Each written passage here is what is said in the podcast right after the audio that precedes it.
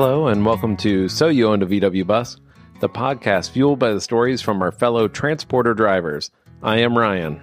And I'm Miracle. We met a woman, Nellie Supernant, in Quebec, Canada, who owns a van again. I bought my van when I turned 30.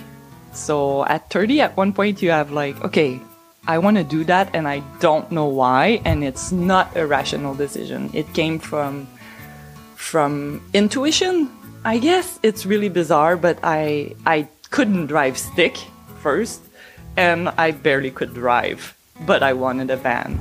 So I actually, I think it's my first vehicle that I bought for myself.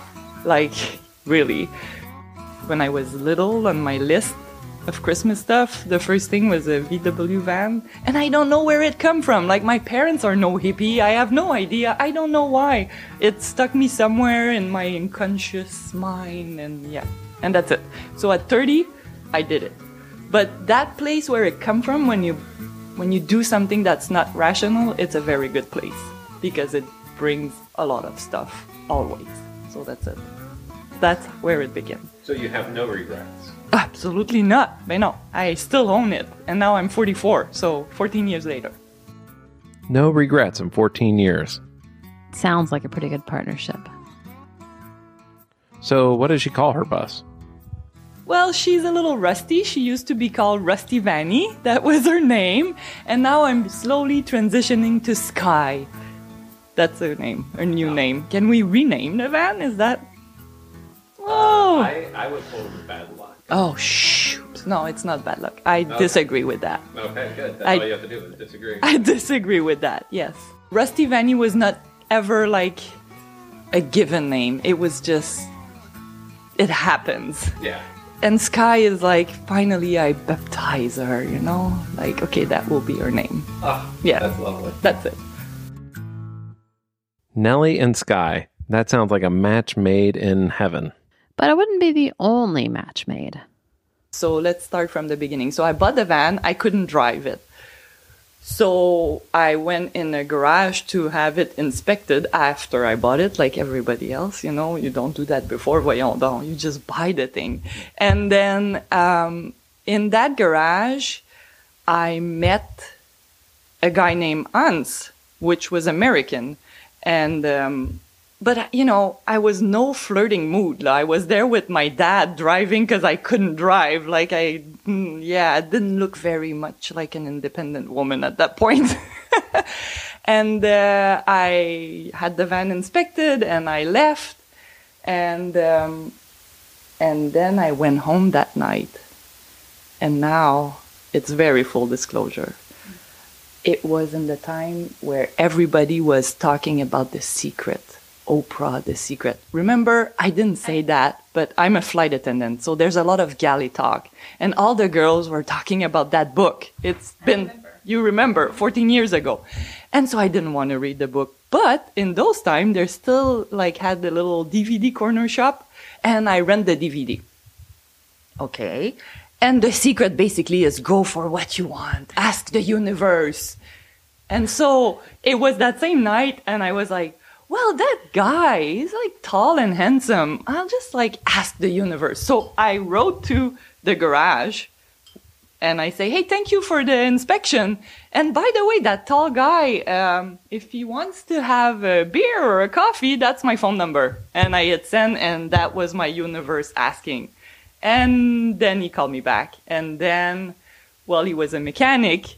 So that was working very good. And we drove my van, which was air cooled when I bought for, oh, I don't know. I don't think a year before he's like, no, no, no, no, no. That thing needs a Subaru and like we're not driving that thing. So yes, when I went to Mexico, all that to say, it was a Subaru engine in. I had it one year maybe before the conversion. Yes. Yes. So that's it. And full disclosure, I'm not with Hans anymore, even if it's a great love story and Oprah was behind all of it. Nellie says that her and Hans are still friends these days. That's nice. But can we get back to the part where they traveled from Quebec to Mexico? But the first time I went down was for a wedding, actually. Someone was like the daughter of someone I knew had a wedding. Well, some listener probably know Frank, Frank Condelli, but his daughter was getting married anyway. And so we made a caravan to go down. And on top of it, Hans had a customer because he do Subaru conversion in Mexico. So we drove down with a trailer, with a Subaru engine on the trailer down to Mexico. And at one point, I think we were six or seven uh, Volkswagen caravanning, and um, and then we had a little problem at the border because all the paper were in order except the paper for the trailer. Hans didn't have the paper for the trailer, and so we were down there, and the guy at the custom was like, mm, "No, I can't let you through. You don't have paper for the trailer." And we were like, well, come on, you know? And I speak Spanish, so I was trying to get my way around, and he was like, nope, nope, no, no, no.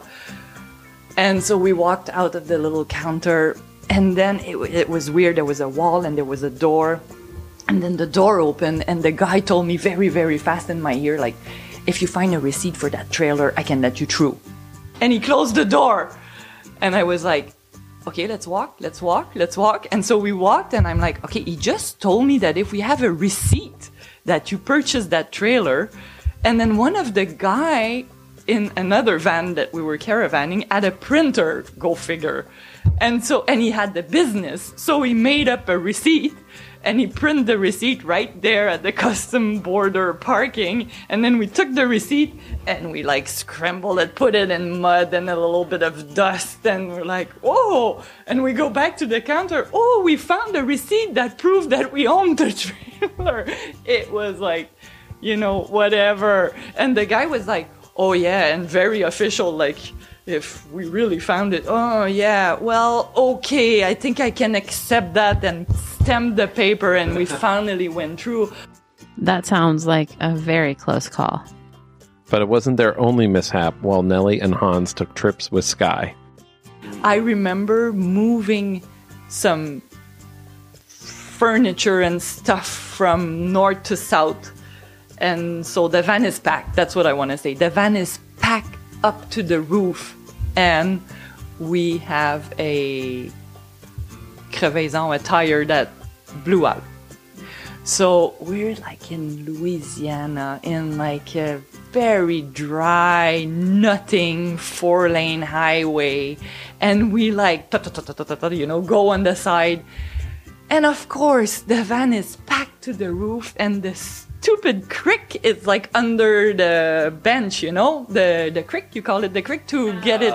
The, um, the thing to The jack. the jack the jack. Yeah that's it. Is like under under under. Which you know would not be a big deal except that it's love bug season. Do you know love bugs?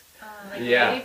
no it's love bug season. It's a specific bug down south that i don't know if it's true or if just a urban legend that they created to eat mosquito I don't know if it's true. We would have to research that.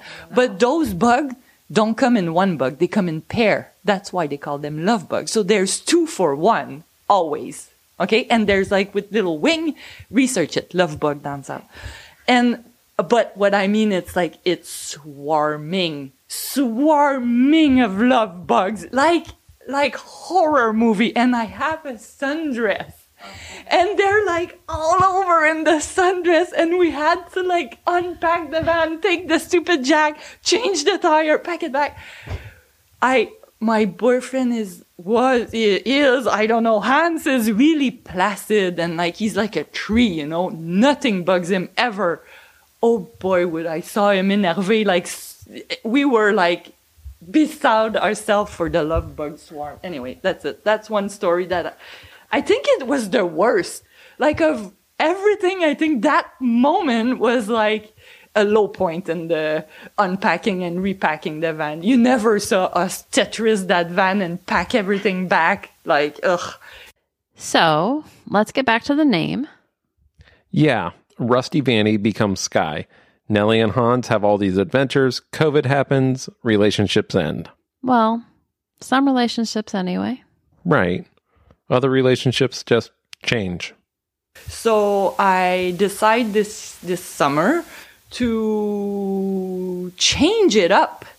And I always wanted to do a flower truck.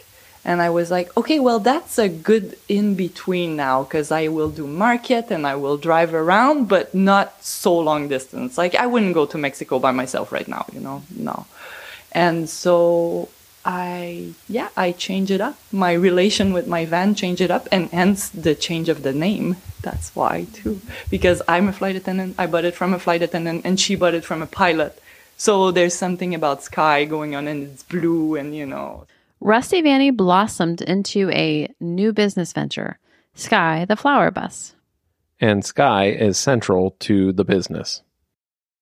It does everything. It's the marketing of it. You know, I really love flower. I have a garden and I, it, same place, like that intuition of where when I bought the van when I was 30, during COVID, I had to like try to go a specific type of flower. It's called ranunculus. It's, it's very specific and it doesn't grow well in Quebec. So it's not the very first flower you should try, but I had that instinct like I have to buy those bulbs.